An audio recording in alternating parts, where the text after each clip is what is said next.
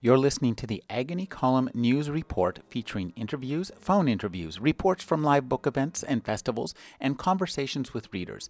You can find additional news, interviews, book reviews, and more five days a week at the Agony Column website at trashotron.com slash agony.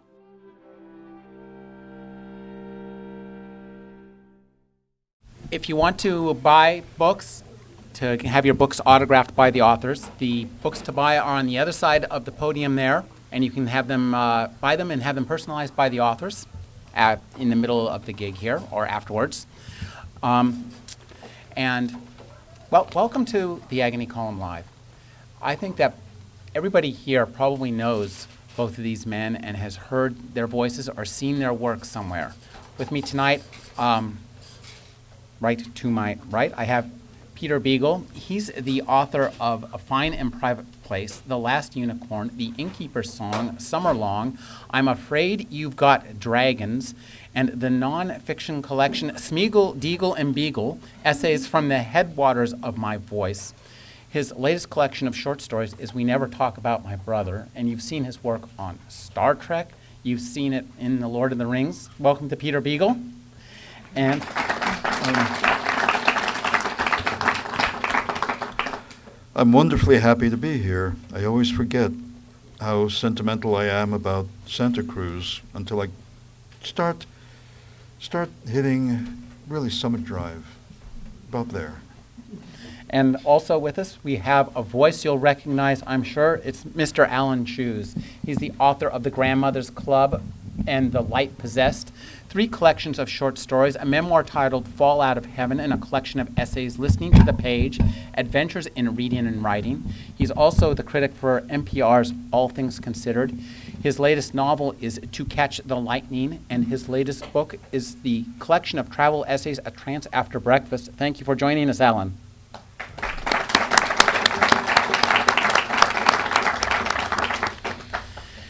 These two men both have a long and deep connection with Santa Cruz and actually have known one another for longer maybe than I've been around.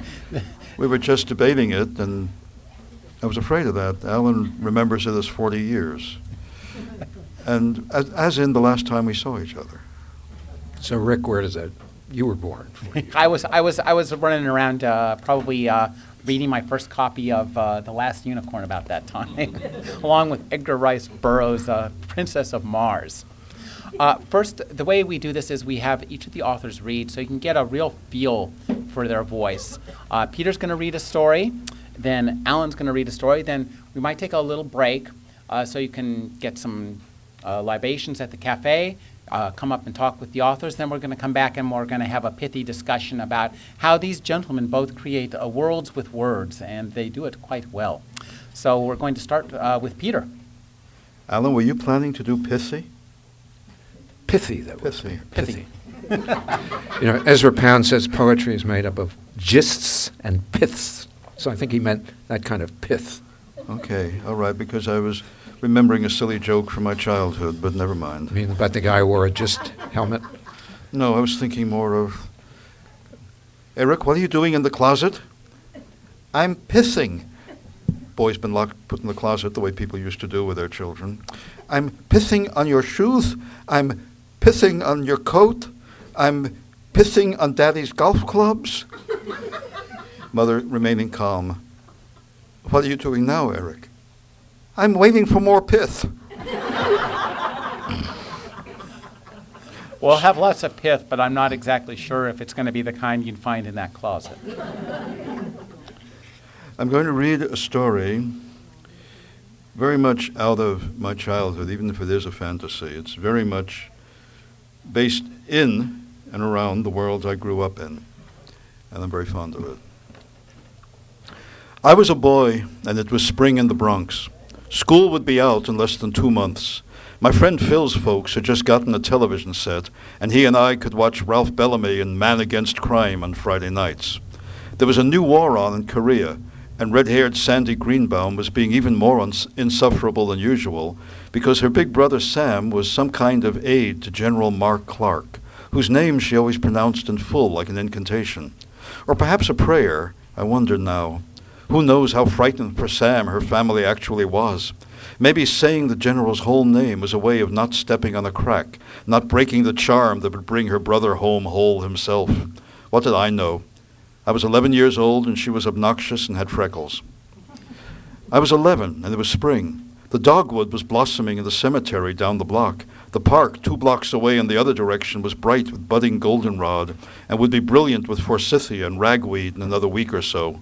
My allergy shots had already begun, but so, one after another, also like wildflowers in their season, had roller skates and bicycles, jacks and double dutch and hopscotch, which we called potsy, for the girls, catch and one-o cat and schoolyard fights for the pure hell of fighting for the boys, and stickball. Between one day and the next, stickball again. Stickball is, was, I guess, who plays it now?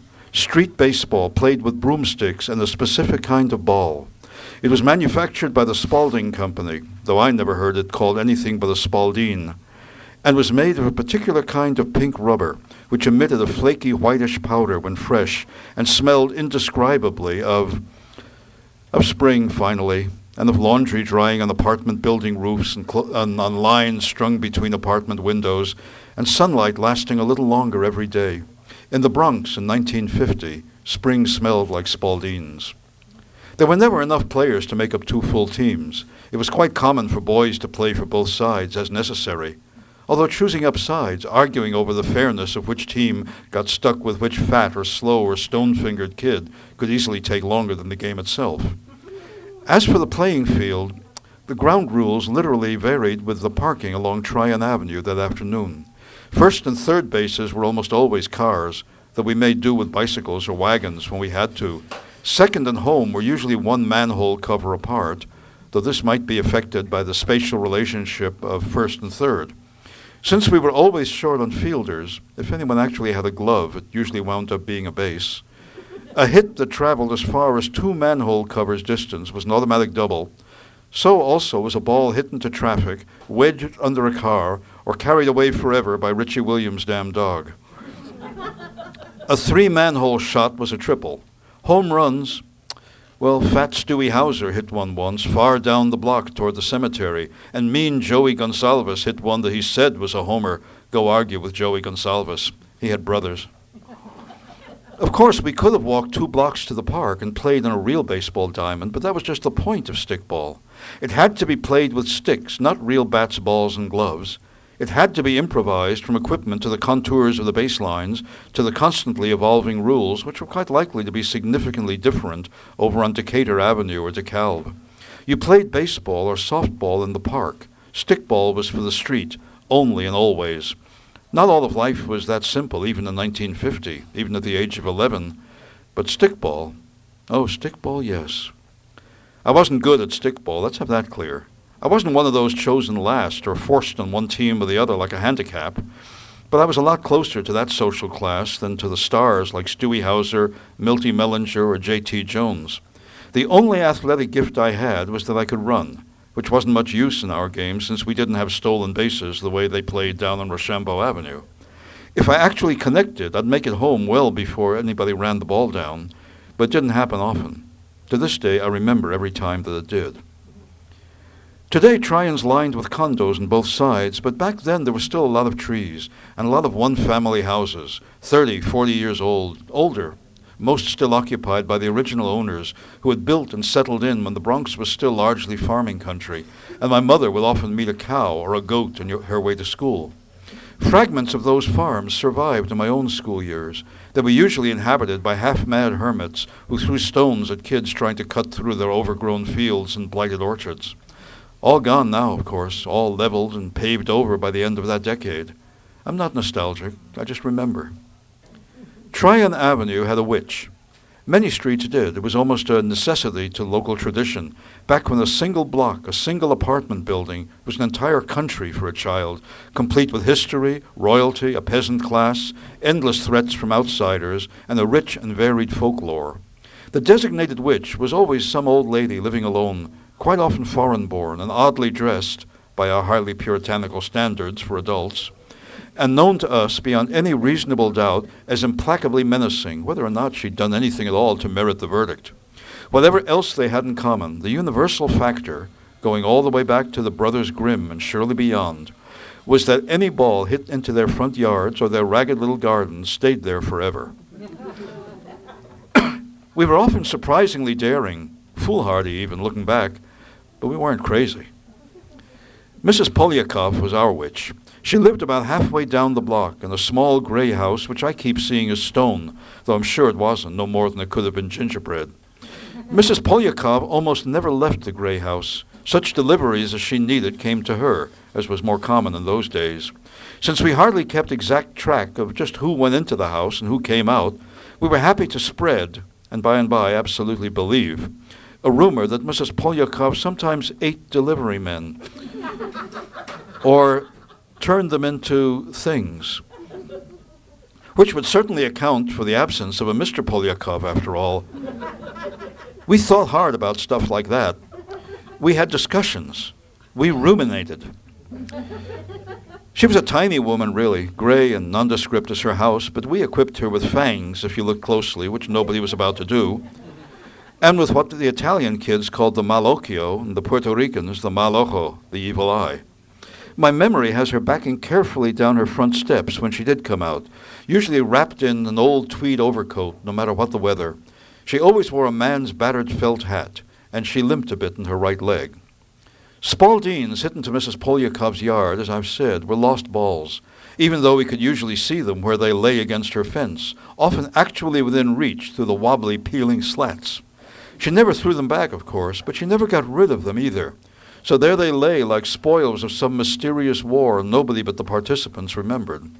We visualized her gloating over them, using them to cast spells, as we knew beyond question she did.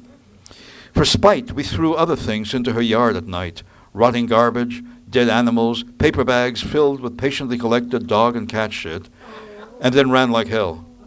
I felt bad sometimes thinking about it, but that'd teach her to be sitting up midnights casting spells. What changed everything, especially for me, was the day Chuck Golden dared me to go get the ball that I just fouled off into Mrs. Polyakov's front yard. Anything in the street, including parked cars and Schwartz's fruit truck, was fair territory. The curbs were our foul lines.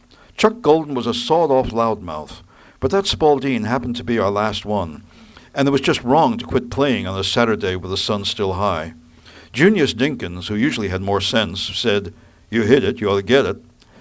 And Stewie Hauser, always the second guy to do or say anything, said he double dared me. So there it was. You couldn't walk away from a double dare, even from a dumb shit like Stewie.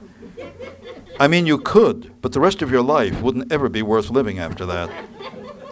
I knew that then, not believed, knew.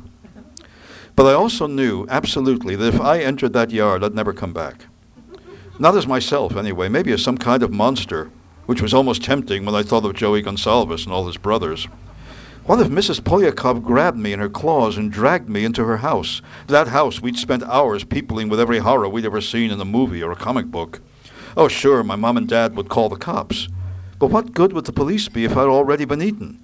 Or fed into a meat grinder or turned into furniture? I wasn't aware of it until later.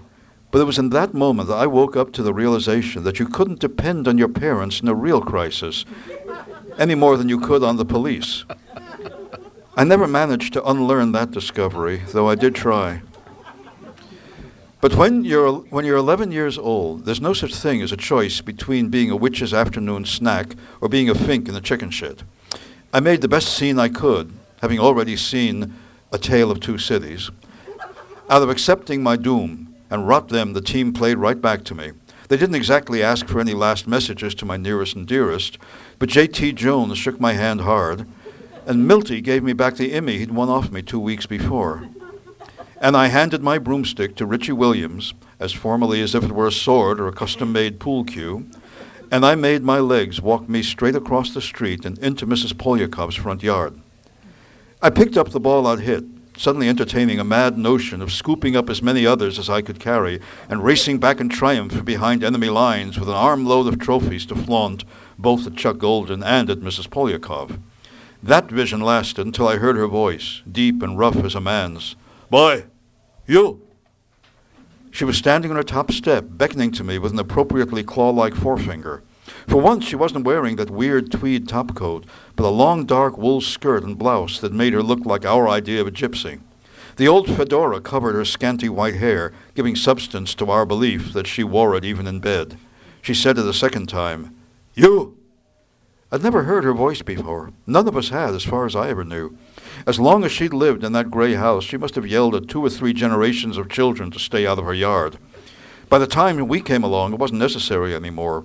The fear had been passed down to us with the legend. And however much we might mock her in private, she didn't have to say a word to scatter us when she wanted to. Our parents, when they noticed, teased us for scaredy cats, but we knew what we knew. Now I walked slowly toward her, feeling my friend's terror behind me, but unable to turn my head. I stopped at the bottom of Mrs. Polyakov's front steps. She looked at me out of eyes so gray they were almost black, eyes younger than the drooping, wrinkled lids under which they studied me. The grating, heavily accented voice, Russian, I think now, but maybe Polish, said, You ball, boy? Ah, I said, uh, yeah, yes, my ball, our, our ball. That game, Mrs. Polyakov said. What game? Lapta? Oddly enough, I knew about Lapta because my mother was born in the Ukraine. Lapta involves a bat and ball and a lot of running back and forth, but it's more like cricket than baseball. I said, no, no Lapta, stick ball, steak ball. Mrs. Polyakov said, steak, and then sticks ball, and about got it right. I nodded eagerly. Stick ball, that's it. We play it all the time. We don't mean to hit the balls into your yard. We're really sorry. My own voice gradually dried up as I stared into those old, gray, relentlessly clear eyes. Can we, could we have our ball back now? Ball, okay? And I held the rescued Spalding up so she'd understand what I was talking about. Ball? Quicker than I can say this, she snatched that ball back from me, holding it over her head as though she expected me to jump for it. No, yet, no ball and she pointed toward the street with her free hand. I thought she was telling me to get the hell out of her yard, but that wasn't it either. Nor was she throwing me out when she grabbed my arm and started walking with me, saying, Game, huh? Show. Show me sticks ball. You show. And here we came, the two of us, marching as to war, back into the street where my friends were standing, gaping at us, some of them backing away from a scary old neighborhood witch, some of them with, a with, a wor- with none of them with a word to say. She was enjoying herself. You could actually see it in the glint of her eyes and the way she limped over to J.T. Jones and slapped the Spalding into his hand. Sticks ball, okay, huh? Show. I wonder less about how she guessed that J.T. was our pitcher than how she knew that we used a pitcher at all. Most teams didn't, no matter how much the rules vary block to block. In the majority of stickball games, the batter just tosses the ball up himself and times his swing to its descent. But we always had a real pitcher, even though this meant our taking turns at catcher, even if he had to pitch for both sides, as he mostly did. And JT was good, even throwing underhand. And he was honest as well, never took anything off his pitches when we were at bat, which pissed some guys off, but most of us were proud of him. He was a legend, at least in the North Bronx, at least on Tryon Avenue, and all the way to Jerome on one side, and down to Webster the other way, down to White Plains Road, really. We chose up sides again and started a new game, but who could keep his mind on playing with that woman who terrified us all our lives, standing there watching, her hands behind her back and a very slight smile on her whiskery old lips? JT's hands were so sweaty the ball kept getting away from him, and Milty Mellinger kept losing the broomstick when he swung for the same reason. Almost nailed me one time. The thing flew straight at my head. We hit all right, so much that keeping score quickly became pointless. JT wasn't up to anything but just laying it in there, and even the weakest hitters like Howie Stern and Marv Cooper were slamming it over the parked cars and the green trees for the rest of us to run down. Not me, though. I struck out three or four times and slunk off to lean against Howie's father's Packard, which was our dugout. For all the scoring, nobody talked or cheered much. I remember that. Mrs. Polyakov said, Huh, again, loudly, like a whale coming up to blow. She said, Sticks, ball, give me. Give. She held out her hand. JT looked around at everyone before he put the Spalding into her hand. Stewie Hauser said, Okay, relief pitcher coming in. Pop that glove, Bubba, and crouched down to catch. Bubba is grandma, but nobody laughed. Mrs. Polyakov adjusted her fedora and turned the rubber ball slowly between the swollen knuckled fingers of both hands, studying the Spalding logo. She intent, studying, the, studying the Spalding logo intently for minutes before she looked up and repeated, Okay. She gestured to Marv to stand in, even though he wasn't due up yet. He didn't argue. Mrs. Polyakov gave an arthritic little hop, clumsily imitating JT's motion, and she pitched. Marv never saw it. I'm not sure Stewie did either until he was yelling, Jesus Christ, son of a bitch! And, and sucking his fingers as the ball bounced away from him toward the sidewalk. JT's mouth was open, and Richie Williams was actually crossing himself.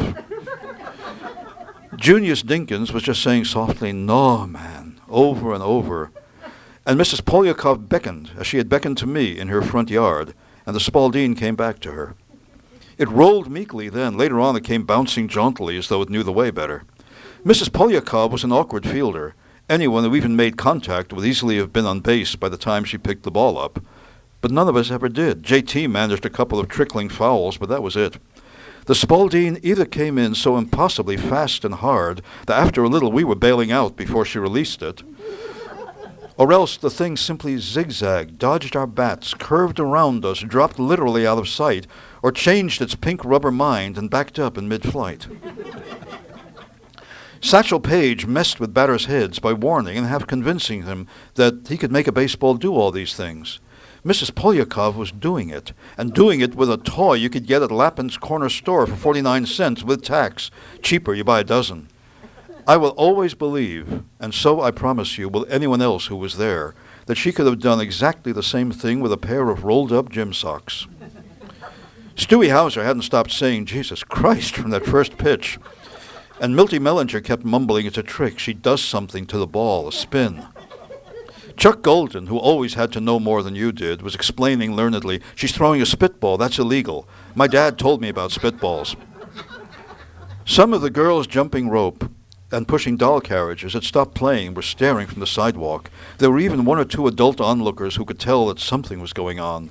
We ourselves would have quit if we could, but Mrs. Polyakov wouldn't let us, not until she was good and ready. We'd have to keep dragging our broomsticks up there all night if she wanted, through all eternity if she chose. That we knew without a word. All the same, she gave me my one great moment in sports, there in the cobblestone street at five o'clock on a spring afternoon, with mothers already starting to call from windows about dinner and homework. When I stepped in for one last hopeless at bat against her, she gave me a gray, snaggly grin, the only real smile everyone ever had from her, and she called in to me, for you, boy. For brave. And she grooved one. It floated in chest high, not veering, not dropping or hopping, just minding its own business, timing itself to my swing rather than the other way around. Shirley Temple couldn't have missed it. Miss Eschenberg, who taught fourth grade, couldn't have missed it. My seven year old brother couldn't have missed it. And for once, I didn't miss it. It vanished down the block, tearing through leaves, knocking down twigs, soaring high and far enough to clear the cemetery wall. I can't say whether it actually did or not, or would have, because it caught fire at the top of its arc. Simply burst into flames as it flew on out of sight.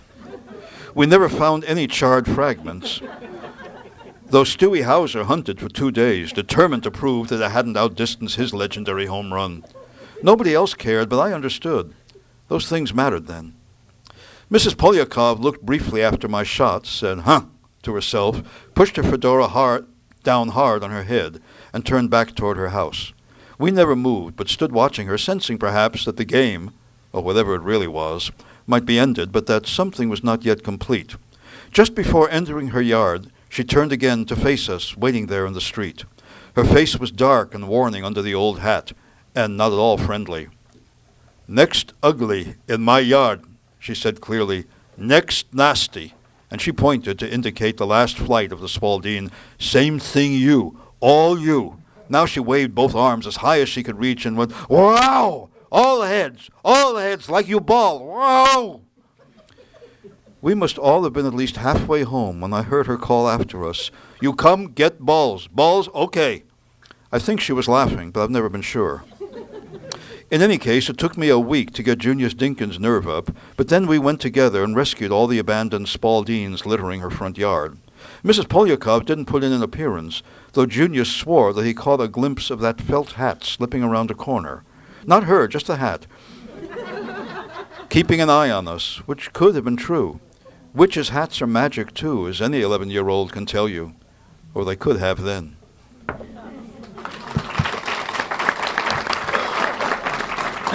Thank you, Peter.